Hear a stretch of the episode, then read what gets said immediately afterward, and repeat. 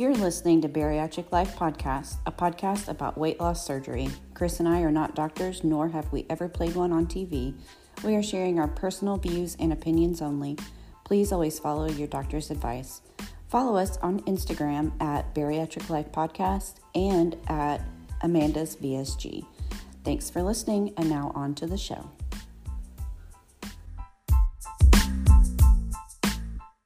Another day is here, and you're ready for it. What to wear? Check. Breakfast, lunch, and dinner? Check. Planning for what's next and how to save for it? That's where Bank of America can help. For your financial to-dos, Bank of America has experts ready to help get you closer to your goals. Get started at one of our local financial centers or 24-7 in our mobile banking app. Find a location near you at bankofamerica.com slash talk to us. What would you like the power to do? Mobile banking requires downloading the app and is only available for select devices. Message and data rates may apply. Bank of America and a member FDIC. We are so excited to announce a new partnership with Titan Nutrition. They have proteins, vitamins, pre-workouts, and superfoods. Their proteins come in flavors like peanut butter fudge and snickerdoodle. Mmm, snickerdoodle's my favorite. And they have 24 grams of protein. Go to titannutrition.net and use code bariatriclife for 10% off your order and get free shipping. Again, that is titannutrition.net and discount code bariatric life, all one word.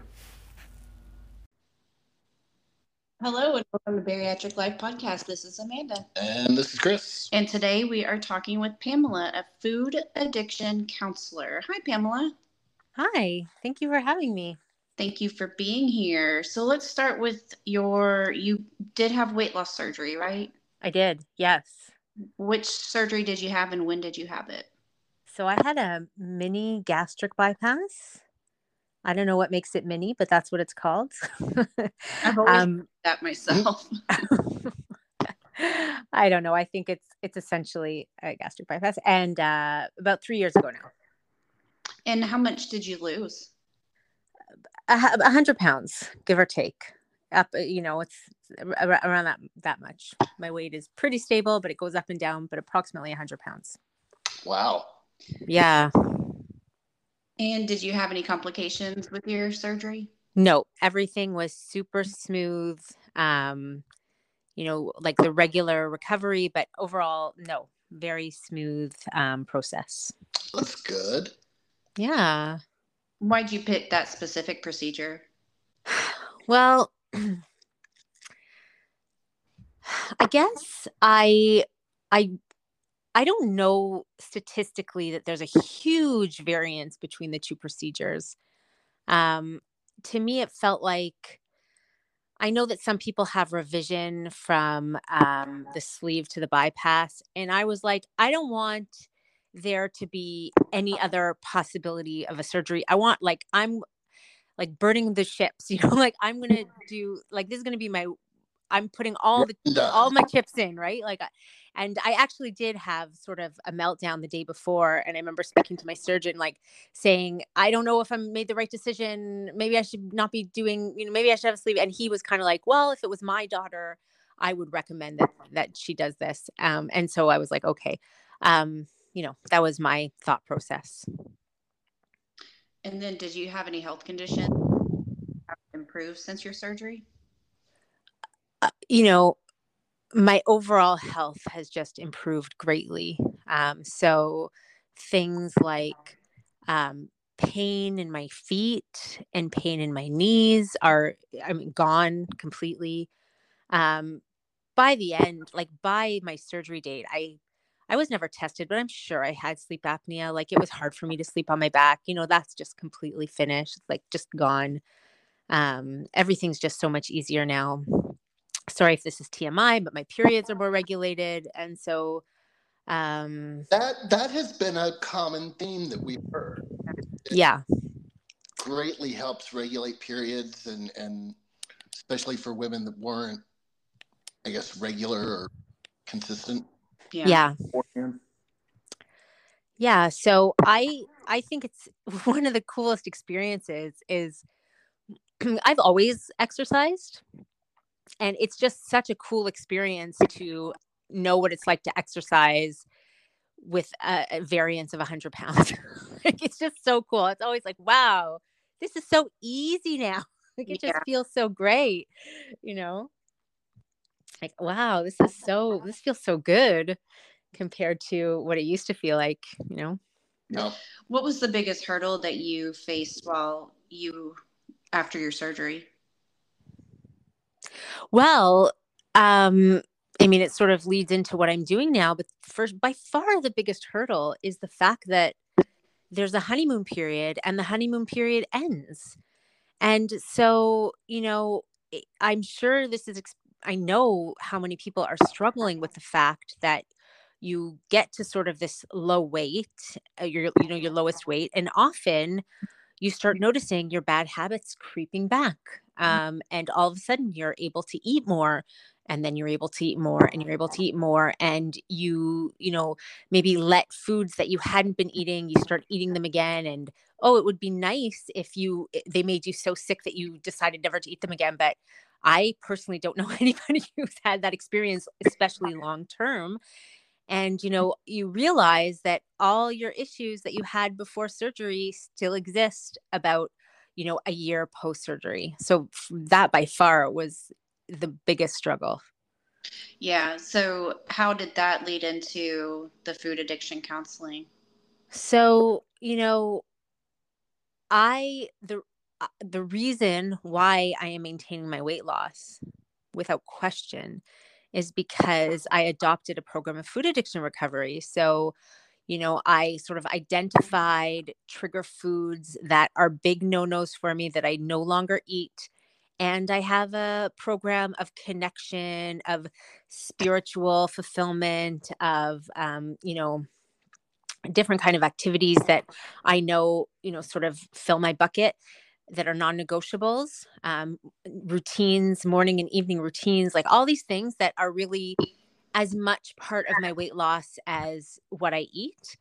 Um, and that really is the reason why I'm maintaining my weight. The surgery is is very helpful. It's a great tool but without question i would be gaining without that. And i i was walking down the street one day and i remember thinking to myself how do i make sure that i don't ever go back to my life prior because i was not just overweight but i was you know like we talked about physically not so well and definitely mentally not well i was very depressed I, I self isolated. Um, you know, I just was in a dark place. And I just remember thinking, you know, I'm going to make this my whole life. And it was very selfish sort of motives. But at the same time, I recognize that there are so many people in the same position that didn't find the information in the same way that I did. And so I'm like, I feel like, yes, the motives were sort of selfish, but I really feel like they are for the greater good because a lot of people are going to benefit from the knowledge that there is a treatment for food addiction. And, you know, the surgery is helpful, but ultimately, if you are, if you you know are addicted to these ultra processed foods or sugars or whatever it is that you do need a different kind of diet program than the rest of the people the population. So what kind of education did it take for you to become a counselor? So you know a lot of what i know is really from my own experiences. So i've been through you know different um, food addiction programs you know from OA to OA How. There's a lot of like these free kind of programs that probably some of your listeners are familiar with. FA, um, uh, there's CEA-HOW, and then also I am familiar with Bright Line Eating, and I just became obsessed personally. Like I have, you know, listened to every podcast, read every book, you know so i lived this for years and that's where a lot of my knowledge comes from but also um as far I think there's um there might be uh, maybe one or two sort of professionals in the field that have their own accreditation program, but the, by far the biggest one comes out of Iceland. It's called the INFACT School. It's um, an international school that is currently online, and they offer certification and uh, as a food addiction professional. Hmm. So that's where I did my official certification. Awesome. How long did it take to do that? Uh, it's about an eight month course. Oh, wow. Yeah. And what all does it entail? So um, you learn about um, the science behind food addiction. So, what is happening um, physiologically, biologically in your brain. And you learn about different treatment modalities. And that school in particular places a lot of uh, emphasis on sort of the 12 step model of recovery. So I w- delved deep into sort of 12 step work, which I think is very interesting. Um, yeah, and it was just really great because it's such a small field. So our teachers and our lecturers are like the the groundbreaking scientists in the field of food addiction. So it was great in that way, and also it was just a really, uh, it was also like a journey of self discovery because, you know, like I am, you know, I I I I walk the walk. I don't just talk the talk, right? So, you know, it was a really nice community of happened to be all women in the course and so we definitely shared our own journeys and um, it was very fulfilling in that way also personally. Do you know if there's any movement toward having food addiction being recognized by the DSM yes there's definitely a push for it. I think there's also a very strong push back because as you can imagine the uh, the food industry which is you know huge industry doesn't want it recognized because then they would have to take some responsibility um, for the obesity epidemic and uh, all the um, correlating health crises that are going on. So it's not something that big industry is really keen to um, to acknowledge but there is currently a push happening. I see a lot of parallels between you know the tobacco industry and sort of the big food industry right now and so i think you know it will be recognized in time. There's mm. definitely pushback. Yeah. So what if you're able to give like a short synopsis? I know this is probably not possible it's a very loaded question. Yeah. But how how does the science of food addiction work? So, yeah, well, one thing that I'll say is that I just put together a webinar. So if people are, can I can I just um absolutely and just kind of promote myself a little bit. So I hope to run it, you know, maybe like on a monthly basis, completely free. So if anybody's interested, you can find me on uh, Instagram or Facebook and I have a Facebook group that's specifically for um, bariatric food addiction recovery support. So if you're just curious or if you just are looking for more support, you can join that group. Anyways, within that group is a webinar on the science of food addiction. So uh, that's actually coming up, I believe. I don't know when you're airing this, but I believe February 14th. So um, if this airs before that, um, you can join. Otherwise, maybe there'll be a replay or just stay tuned for another um, for the next webinar. But, anyways, yes. So essentially, you know, when we eat these ultra processed foods, they uh, affect our dopamine response.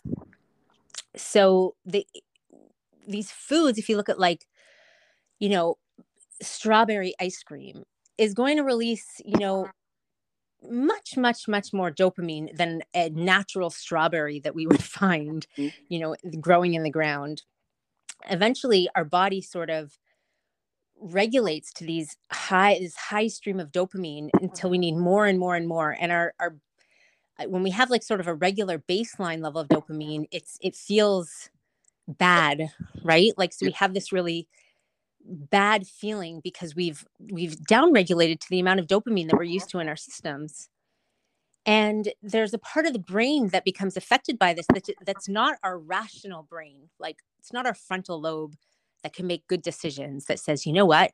Salads are great. It's almost like it's it's the survival part of the brain like the real primitive part of the brain. And it is feeling like um it's not getting what it needs. It's almost like the fight or flight, the survival mechanism comes into place.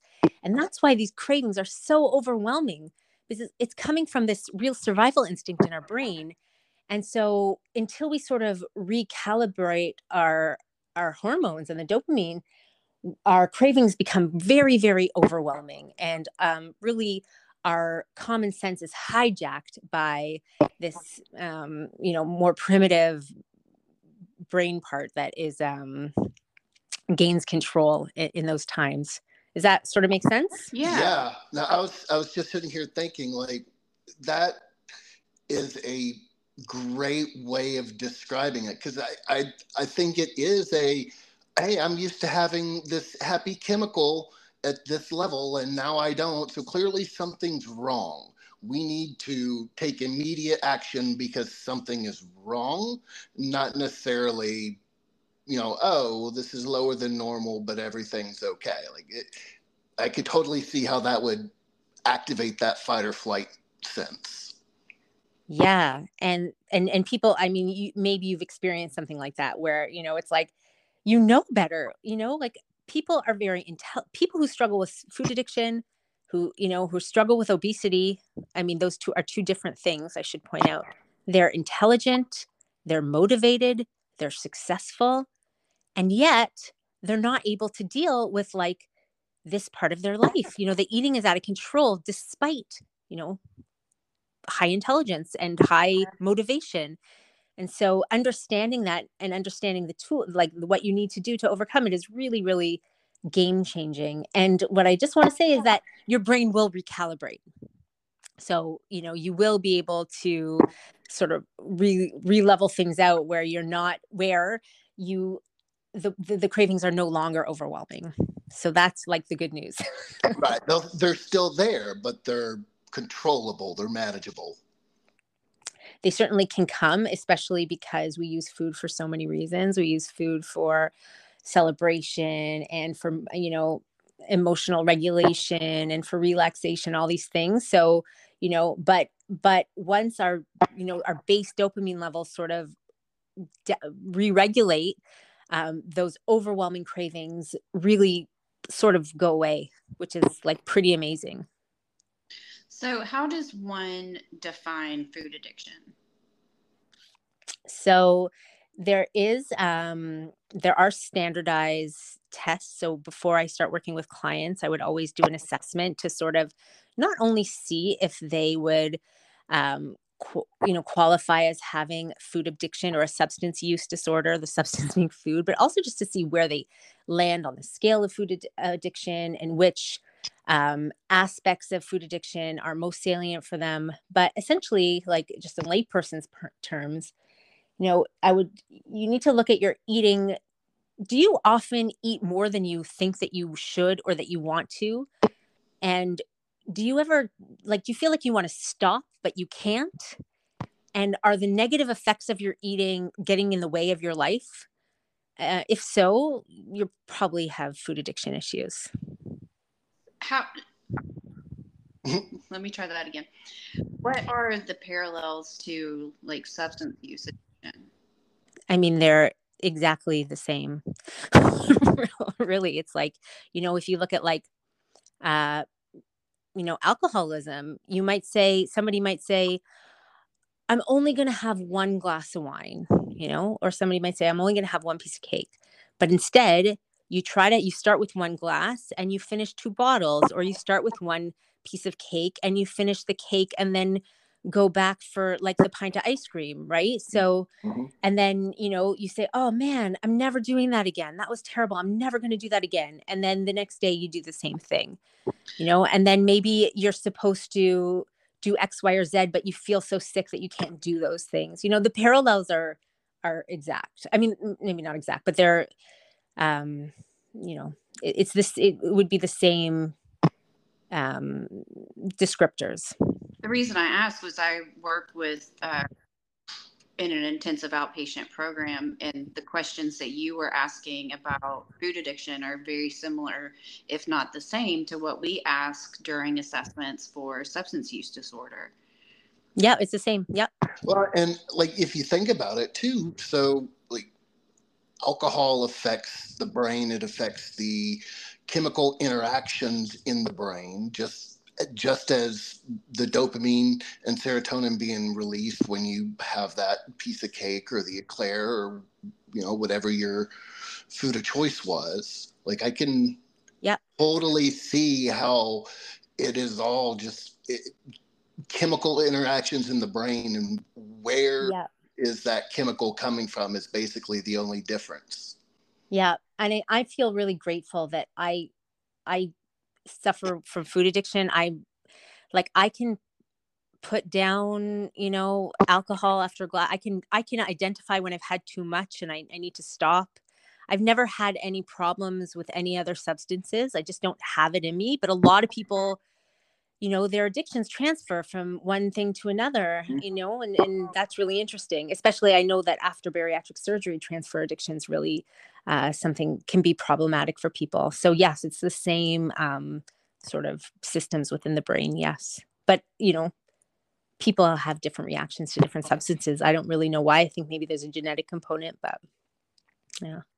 Do you think people are less likely to seek help for food addiction as opposed to like alcoholism? Do you feel like people think, oh, alcoholism is a disease, but food addiction is just a this is just a character flaw I have and so I'm less likely to seek help. Yeah, I, I think a hundred percent. I think, you know, I, I appreciate the way you said that, that people interpret, you know, weight issues or eating issues as um, character flaws or, you know, a moral flaw. And yes, and I think part of that is sort of the diet culture that exists in our society. Um, I think a lot of people don't, I mean, let's be honest, in some ways, the repercussion of food addictions are not always serious as with other drugs. They're not as serious or as obvious. Mm-hmm. Although people who I see who come to me are often, you know, they, they're suffering quite substantially. I also think that a lot of people, from my, you know, experience, they they often, you know, see themselves as, uh, you know, the other in their family. So if they come from a family that uh, you know has a lot of substance use within it, like a lot of alcoholism, they and they don't, then they often pride themselves on not being part of that um, you know addictive cycle, not drinking or not doing the drugs. And so it's hard for them to recognize that they also have an addictive issue because they haven't, you know, because they've always positioned themselves as sort of the one that didn't have an issue. Of course, their issue is just food and it's not as widely recognized.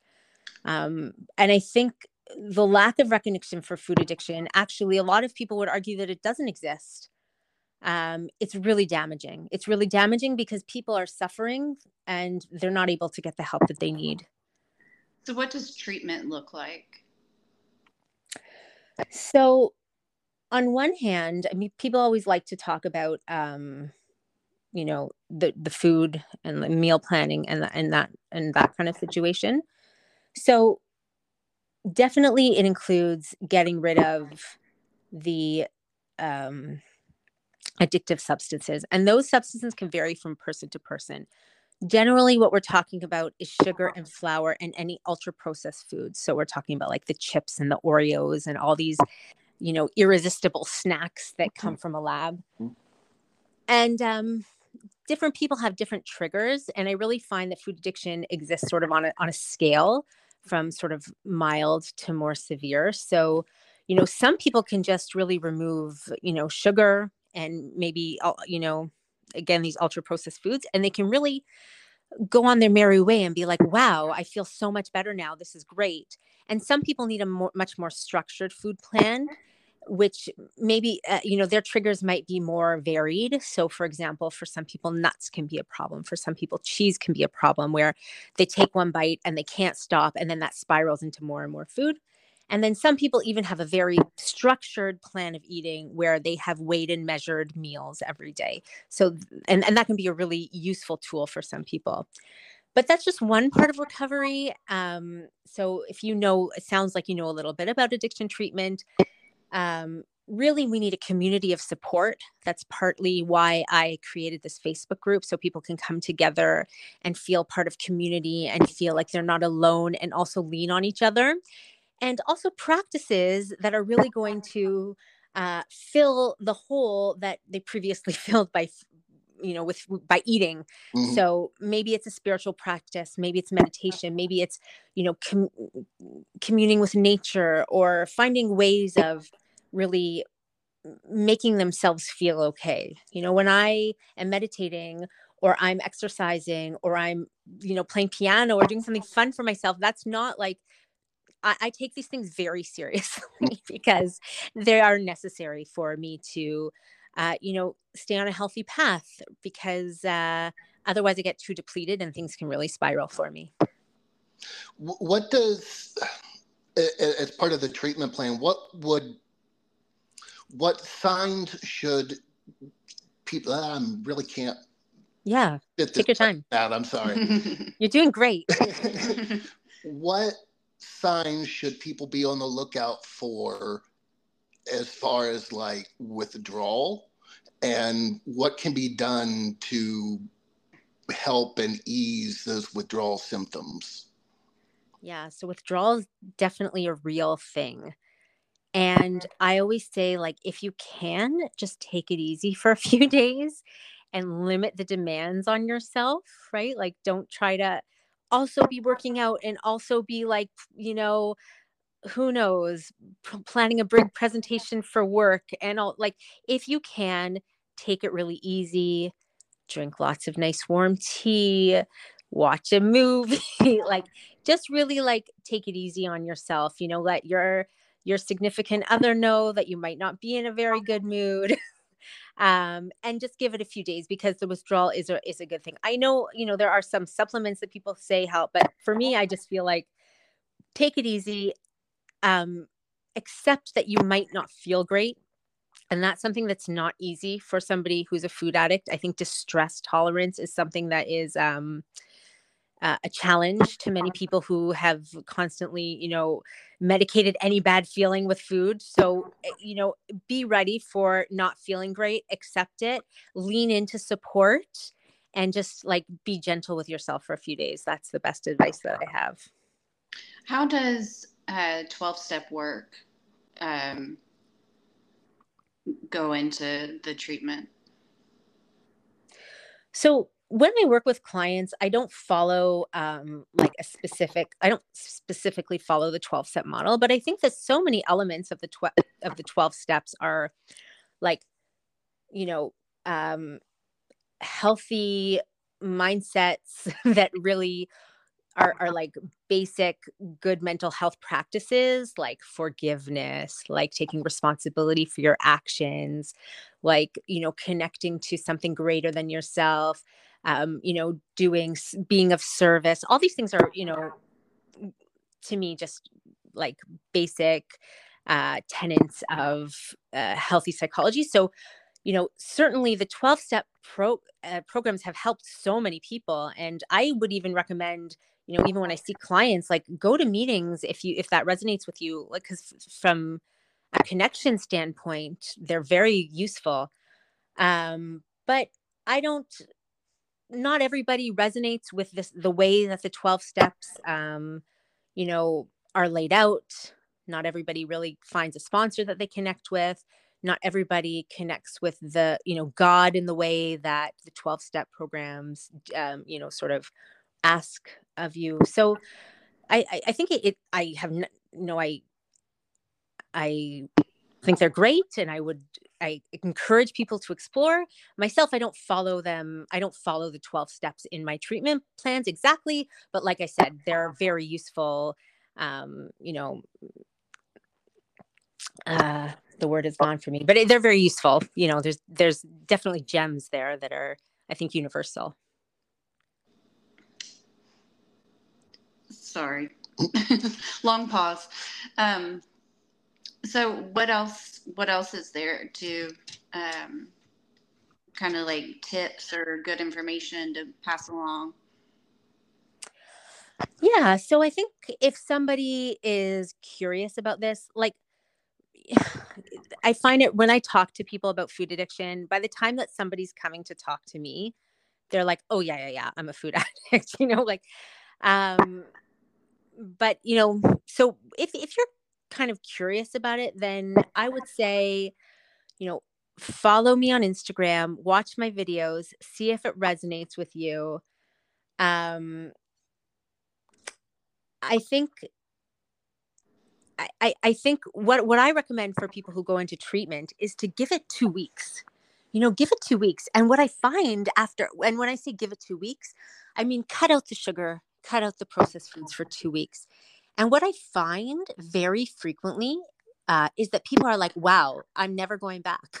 like, you know, like they really feel a difference in their body and in their ability to, you know, stop binging behaviors that they have been struggling with for years and years and years. So that's, I mean, I think that's worth giving two weeks into. And like, the thing with addiction is that it's it's so difficult and it's so hard and it's so um soul sucking and life sucking. And then if you can get into recovery in a strong program of recovery you really can elevate your life. And that's the message that i always like to leave people with is that it's not this is not a message of oh woe is me and not a message of like oh this is what i can't have anymore and this is what i can't do anymore. It's like no look where i've gotten because I've recognized what my issues are and dealt with them. And now my life is elevated. Like I am self employed. I love my job.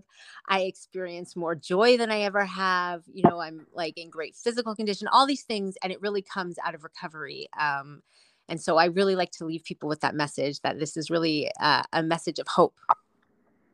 I like that. And and like 2 weeks isn't that long. Like you can do anything for 2 weeks. Yeah, especially with support, right? Especially when you're like you have people cheering you on, you're doing things together. Um, you know, you have people checking in on you. So yeah, for sure. And the the support I think is absolutely critical. I mean, you can't you can't be on an island by yourself and and trying to be successful in overcoming an addiction like that. You need people to you want to be recognized as having made positive improvements and you can't just recognize yourself and and like you, you've got to have that support system. I would say it's almost imp- it's almost impossible to do it on your own really. Yeah. Um and one of the services that i offer um, that I think is one of the most valuable things that I offer is like a daily check in for people. Mm-hmm. So every single day, I'm expecting an email from you where we're checking in, seeing how your day's gone, um, looking at what the positives have been, looking what your goals for the next day are. Um, you know, if there were any tricky parts, then we can troubleshoot those parts. And it's just like knowing that there's somebody waiting to hear if you've stuck to your plan. And, um, and I really f- think that that's one of the most valuable tools that I offer to my clients. And uh, people, there's a really positive response to that as well. Yeah. Sounds amazing. So, so like a, a positive reinforcement, but a, an ultimate accountability as well. Yes, exactly. So, where can people find you on Facebook and Instagram and on the interwebs? Yeah. So, my name is Pamela, weird last name, blame my husband, M E K U, and I'll say Z for the Americans. I would say Z because I'm in Canada. So, Pamela Mekuz. Um, my company is Life is Sweet Counseling. So, you can look me up at www.lifeissweetcounseling.com. You can see my offerings, which are basically one on one counseling right now. I have the daily accountability. At some point, there is a 10 week course up there. I am not sure exactly when I'll be offering that. I also have my webinars, which you can find in my Life is Sweet Counseling Facebook group for bariatric um, food addiction support, and on Instagram, Pamela underscore Mekuz. I'm in all the places and I love to hear from people. So, you know, feel free to reach out and let me know what kind of content you're interested in because I like to make my my content useful and um I'm really I feel, you know, I'm at the beginning of my career, so people have a lot of access to me, so I really recommend for people to take advantage of it, you know. That sounds awesome. We have really enjoyed chatting with you. This has been so informative. I have been looking forward to this one for several days. Thank you so much. It's really great connecting with you too. It's been so much fun. Um, you guys are great, and be in touch.